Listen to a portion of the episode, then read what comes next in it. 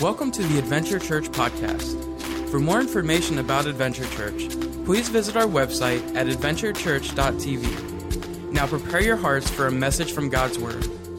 We're, we're starting a brand new series called You're the One. And as we, we always try to do things seasonal here, and so we take advantage of the commercials that you're seeing all week long and all of those things that are reminding you to, to love one another and to be kind to each other. And so we want to talk this month uh, for the next three weeks about relationships and what it means to you. Because people spend a lot of time trying to find the one, right? How many of you spend a lot of time trying to find the one? How many of you had a few that you thought were the one that didn't end up being the one, right? Like, you, you spent some time trying to get to the one that you're with now. And then once you found the one, how many of you had to spend a little bit of time convincing the one that they were the one for you? right? You had, you had, to do a little talking, a little convincing, and then, and then once you convince them to finally commit to you as your one and their one, then you have to work hard to make sure they stay the one for you, right? That you keep that relationship going because uh, to live happily ever after, how many of you know that relationships take work? They take work. It, it, is a, it is a job. It is, a, it is work, and it should. And, other, and, and it should be that way because other than accepting Christ, who you marry, who you potentially spend the rest of your life with, is the most important decision that you'll ever make. It's the most important because most people hopefully go into marriage, at least the ones that I do premarital counseling with, saying that this is the one that I want to be with forever. I don't want this to end. I want this to continue. And I ask them that question because if they hesitate at all, I say, yeah, you probably want to push the wedding back a little bit. Because this is less about a wedding and a date more than it is about the rest of your life. And and once you find the one, then it takes work to keep it good, work to keep it going. And so we're going to talk over the next few weeks about being single and what that means and, and being married and what that means and, and how sex and all of those things relate to that. So if you have a little one in here, it's going to be PG, PG 13 ish today. Uh, I won't go into detail on anything, but we will be talking through some of those issues and what the Bible has to say about those things. But the other day, I was thinking uh, today about what I would title the message, and it reminded me of a story a few weeks ago with, with Riley. And she happened to come in the room when I was getting dressed and I was getting ready to put on my shirt. And she walks up to me and slaps me in the gut.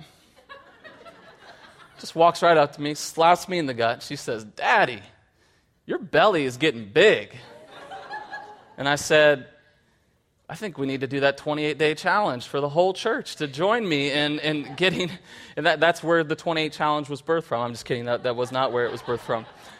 But she, how many of you ever had your kid just kind of tell you like it is before, right? They, they, they don't filter it, they just tell you like it is. And it was a little bit of a wake up call. And then I began to explain to her why my belly was a little bit big, that the holidays, and, you know, that, that I was going to make a commitment to work on that for her and, then try to get back in a little bit better shape. But I love it when someone tells me like it is. And when, when we come to important things in life, I think it's important that we tell it like it is, that we tell you the truth. The truth always has to be uh, delivered with love and with uh, compassion.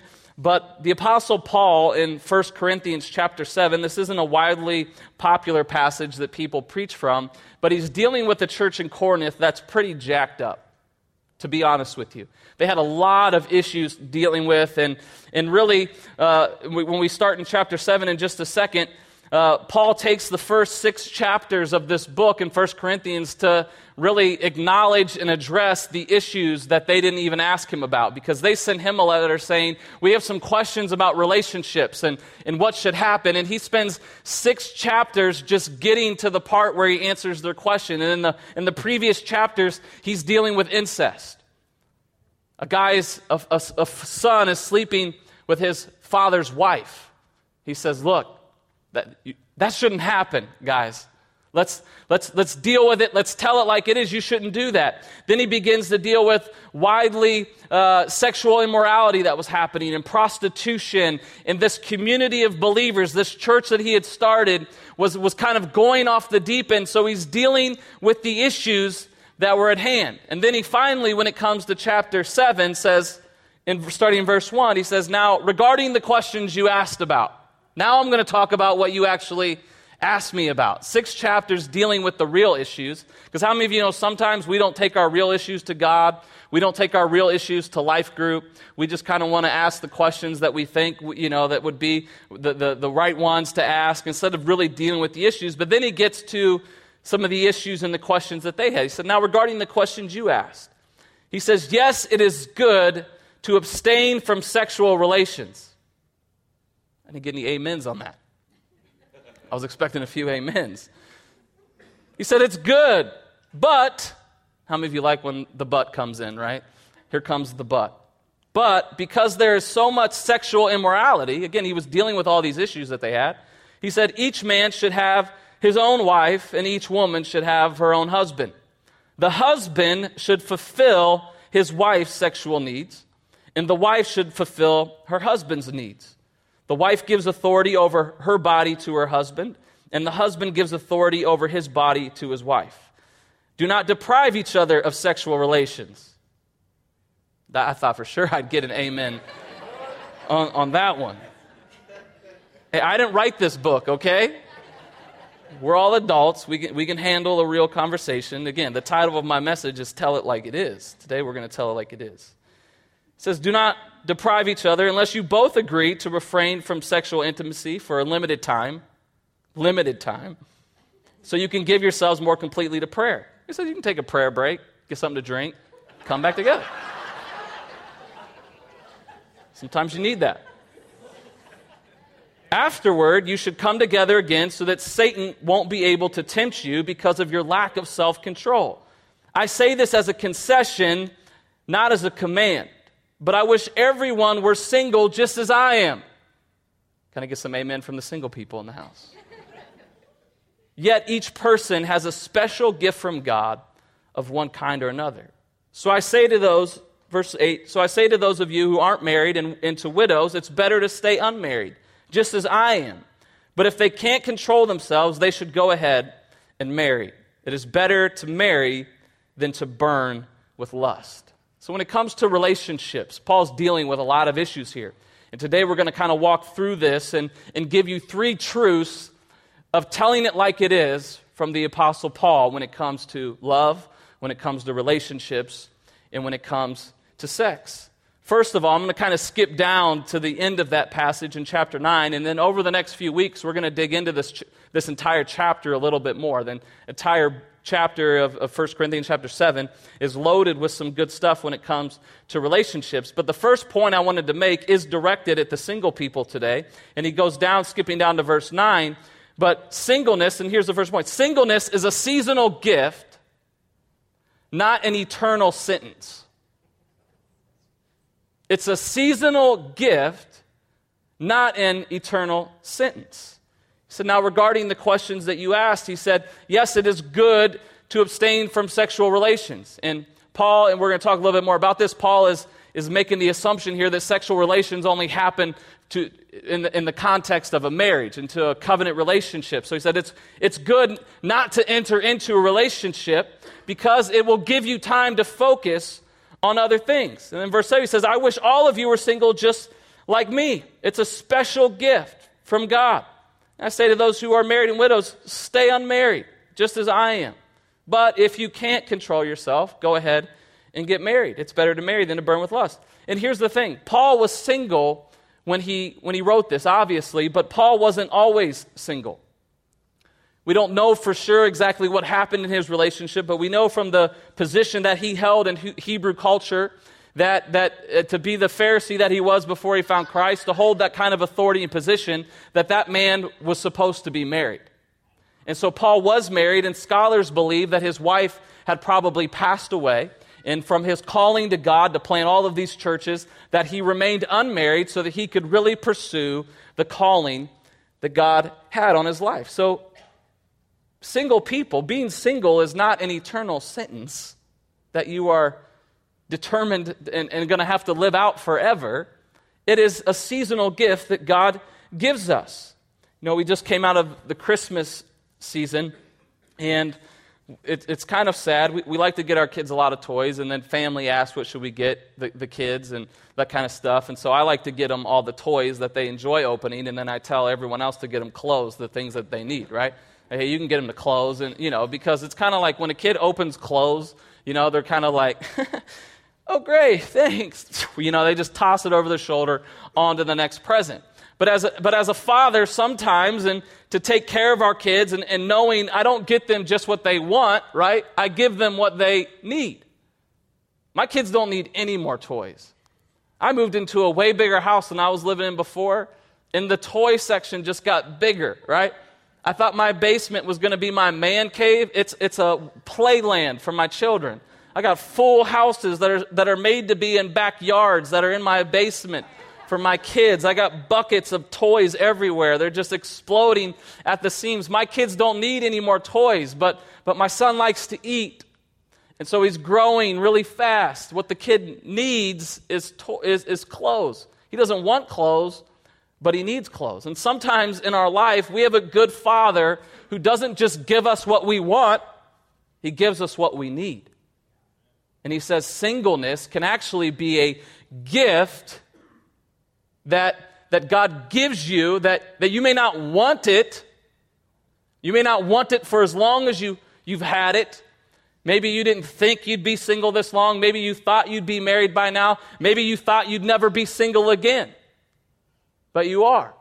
But if you can get the right perspective, and Paul is saying if you can focus on the right things, if you begin to focus on God and you begin to focus on what He's trying to do in your life and trusting Him and saying, God, my life is yours. And so I understand that you're leading and guiding me so that no matter what season I may find myself in, it, it, it's intentional because you're a good dad and you work all things together for my good and you do have a plan and purpose for me and it's full of promises and it's full of joy and it's full of, of purpose in you. But I need to trust you in the seasons that I don't understand. And if we can get the right perspective and we begin to focus on the right things, we'll, we'll understand that being single isn't an eternal sentence. It's, it's just a seasonal gift, a gift of preparation to help you to become ready. You see, the problem is, is that our, our culture focuses on finding the right one. Scripture focuses on being the right one, becoming what you want. Some of you want to find your one. You want to be able to look at someone and say, You're the one. The search is over, and, and you want that, and, and, and God knows you want that. But God also knows this as, as the one who sees the beginning from the end that if He brought the, the one to you right now, you'd ruin it. You'd come to them with so many needs and so many issues expecting them to fulfill something in you that only God created to, to fulfill in him in himself and, and the purpose that he has for you. And, and we, we begin to listen to culture and say that, that I have to reach this status by this age and I gotta be married by this age and I gotta get kids by this age. If not, I'm not, you know, fitting up with, and, and meeting with the Joneses. I'm not gonna get where I wanna be. And, and we get focused on the wrong things. And God goes, if I brought someone into your life right now, you're not ready for it. You're not prepared for it and God knows where you're at. And so, so, so scripture here, Paul's saying, look, don't just, don't just focus on finding the one, focus on being the right one, becoming what you want. You know, I always joke with people and say, you're either single for a season or you're single for a reason. Some of you are single for a reason. I'm just playing, you're not. But what does the season mean? What is a season for? season is for preparation, right? A season is, is to prepare you for what God has for you, to pursue God, to become complete in Him, be, because you can focus on becoming the right one. So when the right one does come into your life, you're ready to be with them.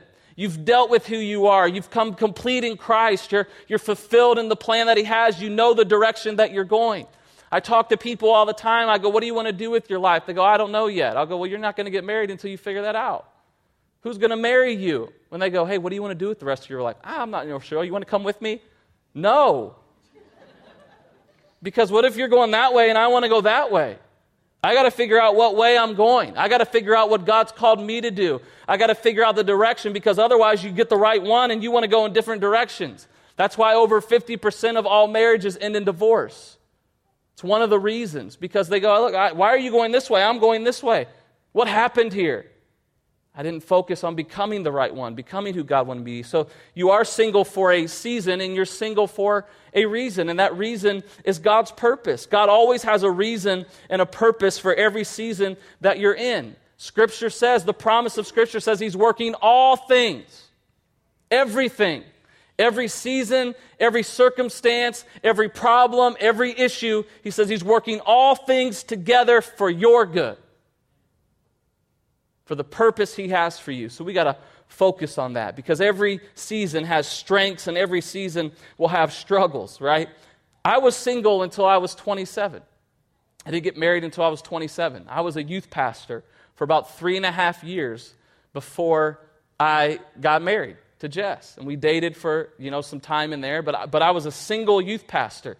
And that singleness enabled me to pursue God it enabled me to pursue His plan in a way that I could not now as a husband and as a father. My first job didn't pay very good. I couldn't afford to feed my kids on what I made at my first church. Right?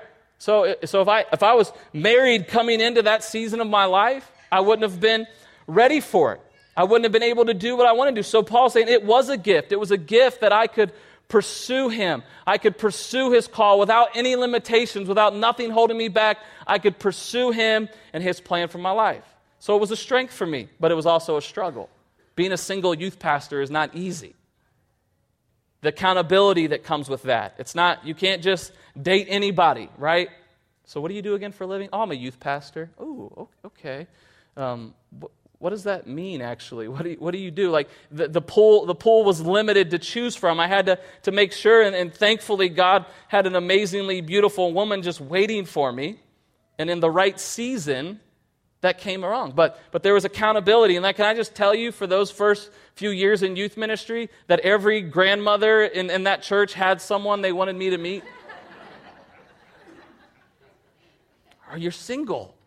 They'd show up on a sunday pressure was there. So every season has strengths and struggles. And so, single people, I'm not trying to say that what you're going through isn't difficult. I'm not trying to say that there's not challenges with that, and I, and I understand that. But really, the bottom line that it comes down to is either you trust God with your life or you don't. It's really, that's the bottom line. God, I either trust you.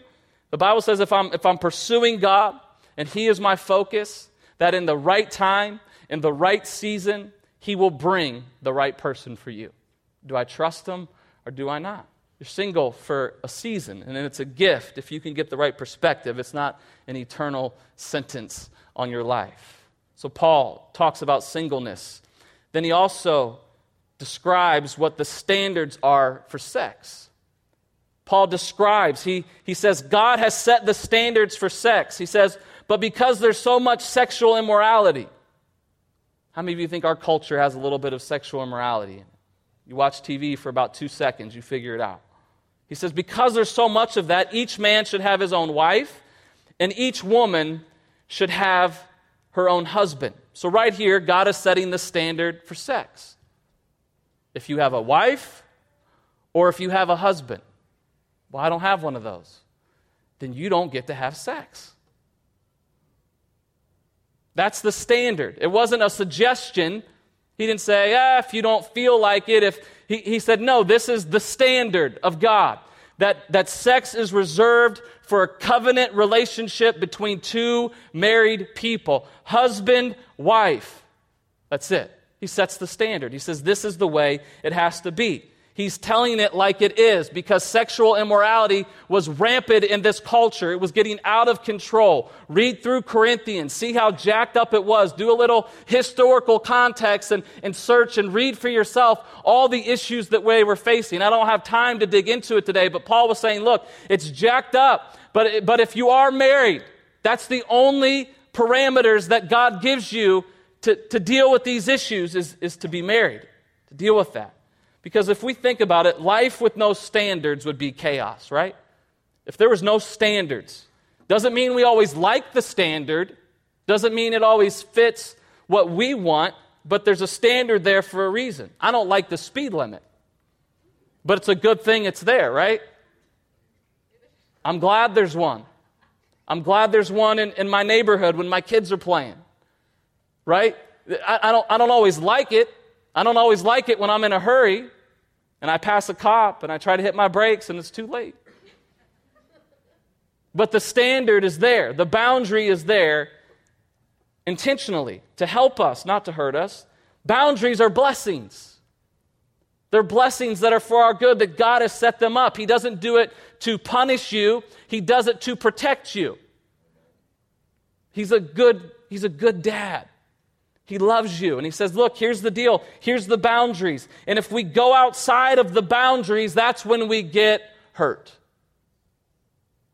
That's when our culture gets hurt. And our culture has corrupted sex. It's diminished its meaning. And, and God created it. It's a beautiful thing. It's a gift to be enjoyed within the context of marriage. And it's, it's, a, it's an awesome thing that God has given us. But because He created it, because He defined it, He gets to determine the boundaries, right? He created it. He said, This is a gift, but there's boundaries to it. They're not here to limit you, they're not here to punish you, they're here to protect you. There's boundaries to how far my kids can go. They can't run in the street. They want to. They'd love to play in the street. I don't know why, but they would. But they're not allowed to go in the street. They don't go past the end of the driveway. Why? Because I want to protect them. They think it's punishment. I want to be free. I want to go and do whatever I want. Well, that's when you get hit by a car. And many of us have been burnt in relationships. Many of us have been hurt in ways that we, that we can't still get over. The, the, the emotional scars are, are, are still there, and, and the wounds are still fresh because we went outside of the context. We broke away from the boundaries, and, and that blessing turned into a burden. And it's burnt us, and it's burnt other people. God has set the standards for sex, and we can't listen to culture. We can't follow the cues of our culture because it will lead us in a, in a direction that God never intended it to go. And when we do it the right way, within the, the, kind, the confines of a relationship, of a covenant, of a marriage, it's an amazing gift from God. But when we take it outside of the boundaries, it becomes a burden and not a blessing. So God has set the standard for it. And we're going to talk a little bit more throughout this series, really about all of these topics. We're kind of laying some groundwork today, but Paul is telling it like it is and being straight with a, with a church that was dealing with some big issues. And he's telling the single people, hey, keep your focus, trust God. He's with you, it's a gift. Get the right perspective. He, he sets the standard for sex because sexual immorality was was going nuts in this culture, and he had to, he had to fix it and, and bring it back into the context which God had for it. And then lastly, he also says this he, he determines that godly relationships are based on devotion and not desire. Godly relationships, that's the key word there. Godly relationships, God honoring relationships are based on devotion, not desire. He said the husband should fulfill his wife's sexual needs, and the wife should fulfill her husband's needs. The wife gives authority over her body to her husband, and the husband gives authority over his body to his wife. This is called mutual submission. I always tell people the key to an amazing sex life is to put the desires and the needs of your spouse before your own with no strings attached. That's what Paul's saying right here. Husband, does he say, Husband, your wife's duty is to fulfill every desire that you have? No, he says, Husband, it's your, it's, it's your job, it's your duty to fulfill. In, in other translations, he actually uses the word duty. It is your duty, and that's not real romantic, is it? It's your duty to fulfill your wife's desires, but then he doesn't just leave it there. He says, and wife, it's your duty to fulfill your husband's desires. And if you both focus on each other, they're going to be happy and you're going to be happy. That's the way that it is. It says, don't deprive each other of sexual relations. What does that mean? It says you can't hang sex over your spouse's head. Oh, you didn't mow the grass today? Sorry, honey. You were too tired.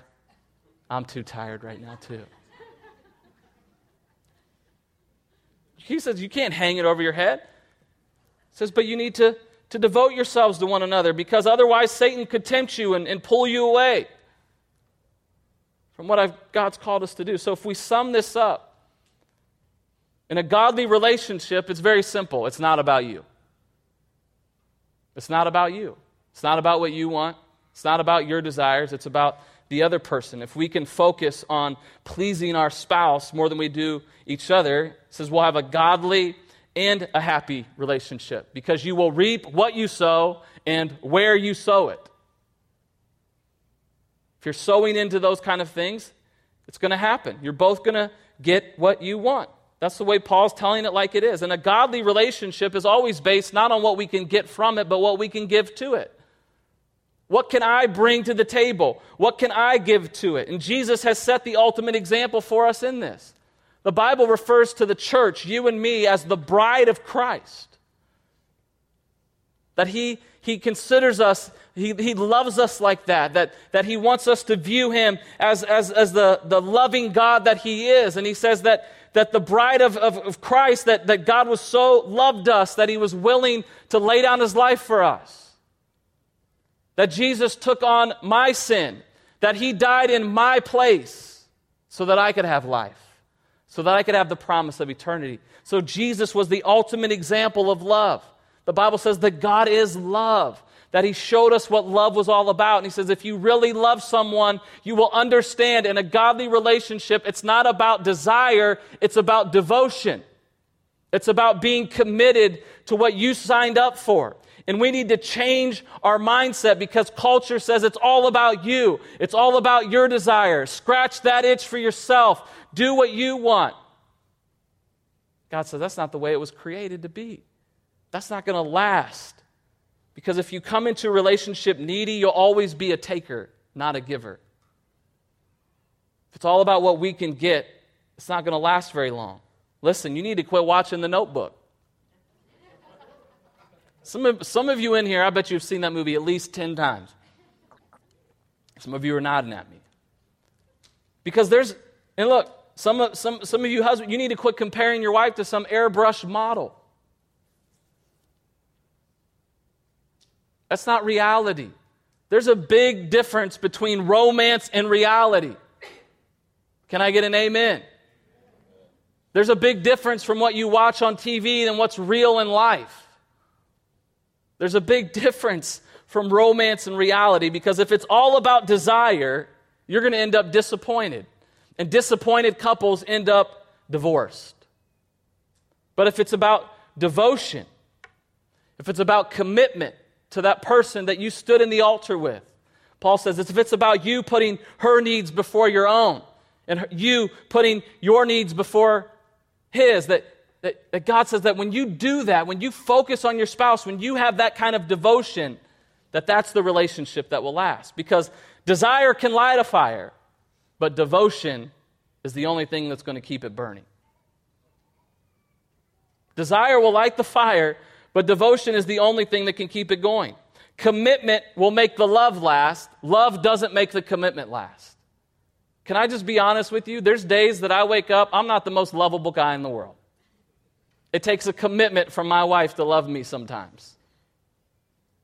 Last night, I coughed all night long and kept her awake. It was a commitment. She stayed in that bed. Because it's the commitment that makes it last. It's, it's devotion that keeps the desire going. And look, if your marriage isn't working, it's because you're probably not working.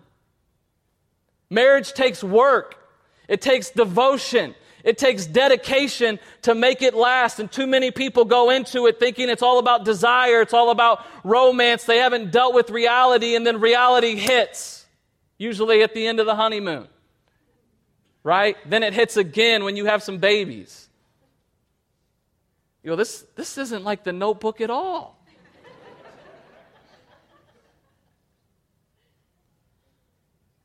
because it's not real. We need to get to, to, to, wake up to the fact Paul's saying, look, it's going to take work.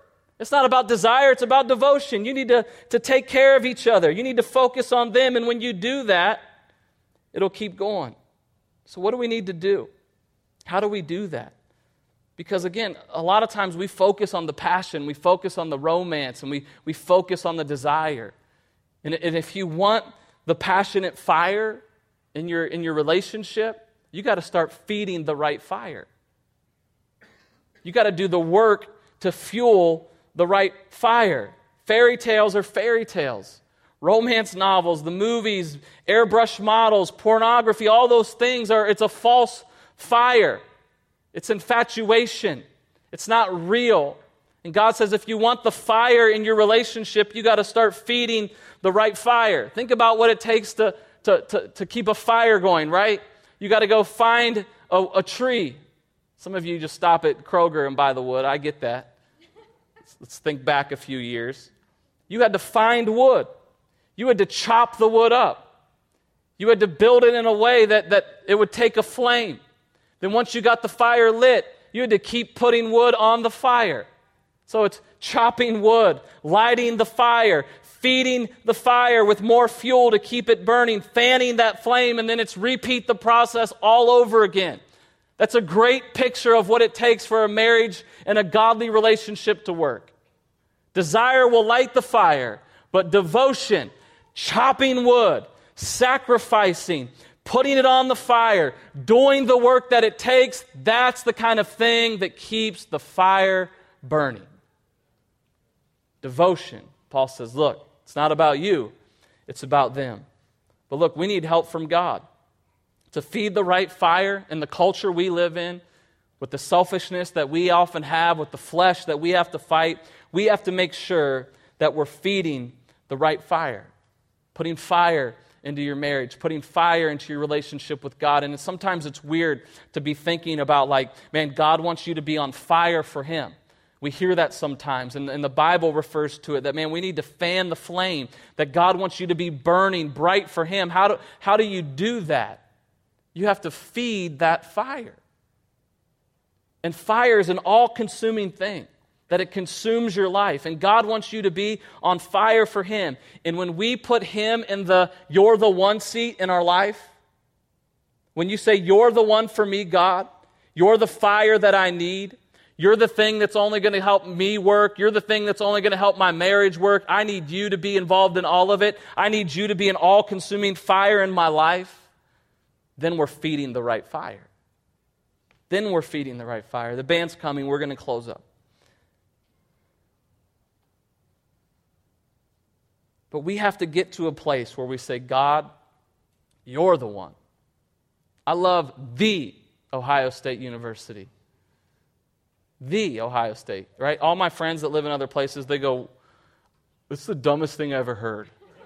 like, you're the only university in the whole world. I said, Well, we're the only awesome university in the whole world. We are the only national champions, undisputed right? But I, but I like that because it says there's no one else. There's, there's no other university like the Ohio State University. And for us to feed the right fire, for us to be able to live this out the way that God wants us to, to be devoted, to trust Him with our whole life, and to, to live within the boundaries that He set up for sex and those things in our life, the only way to do that is to feed the right fire, and the, the, the fire is Him. It's saying, God, I need you. God, I need you to, to burn within me with a fire that, that can bring holy desires. The only thing that will bring holy desires, which is what we need to, to love our spouse the way that God wants us to, to live in the boundaries that He set up so we don't get burnt and so that it's actually a blessing to us.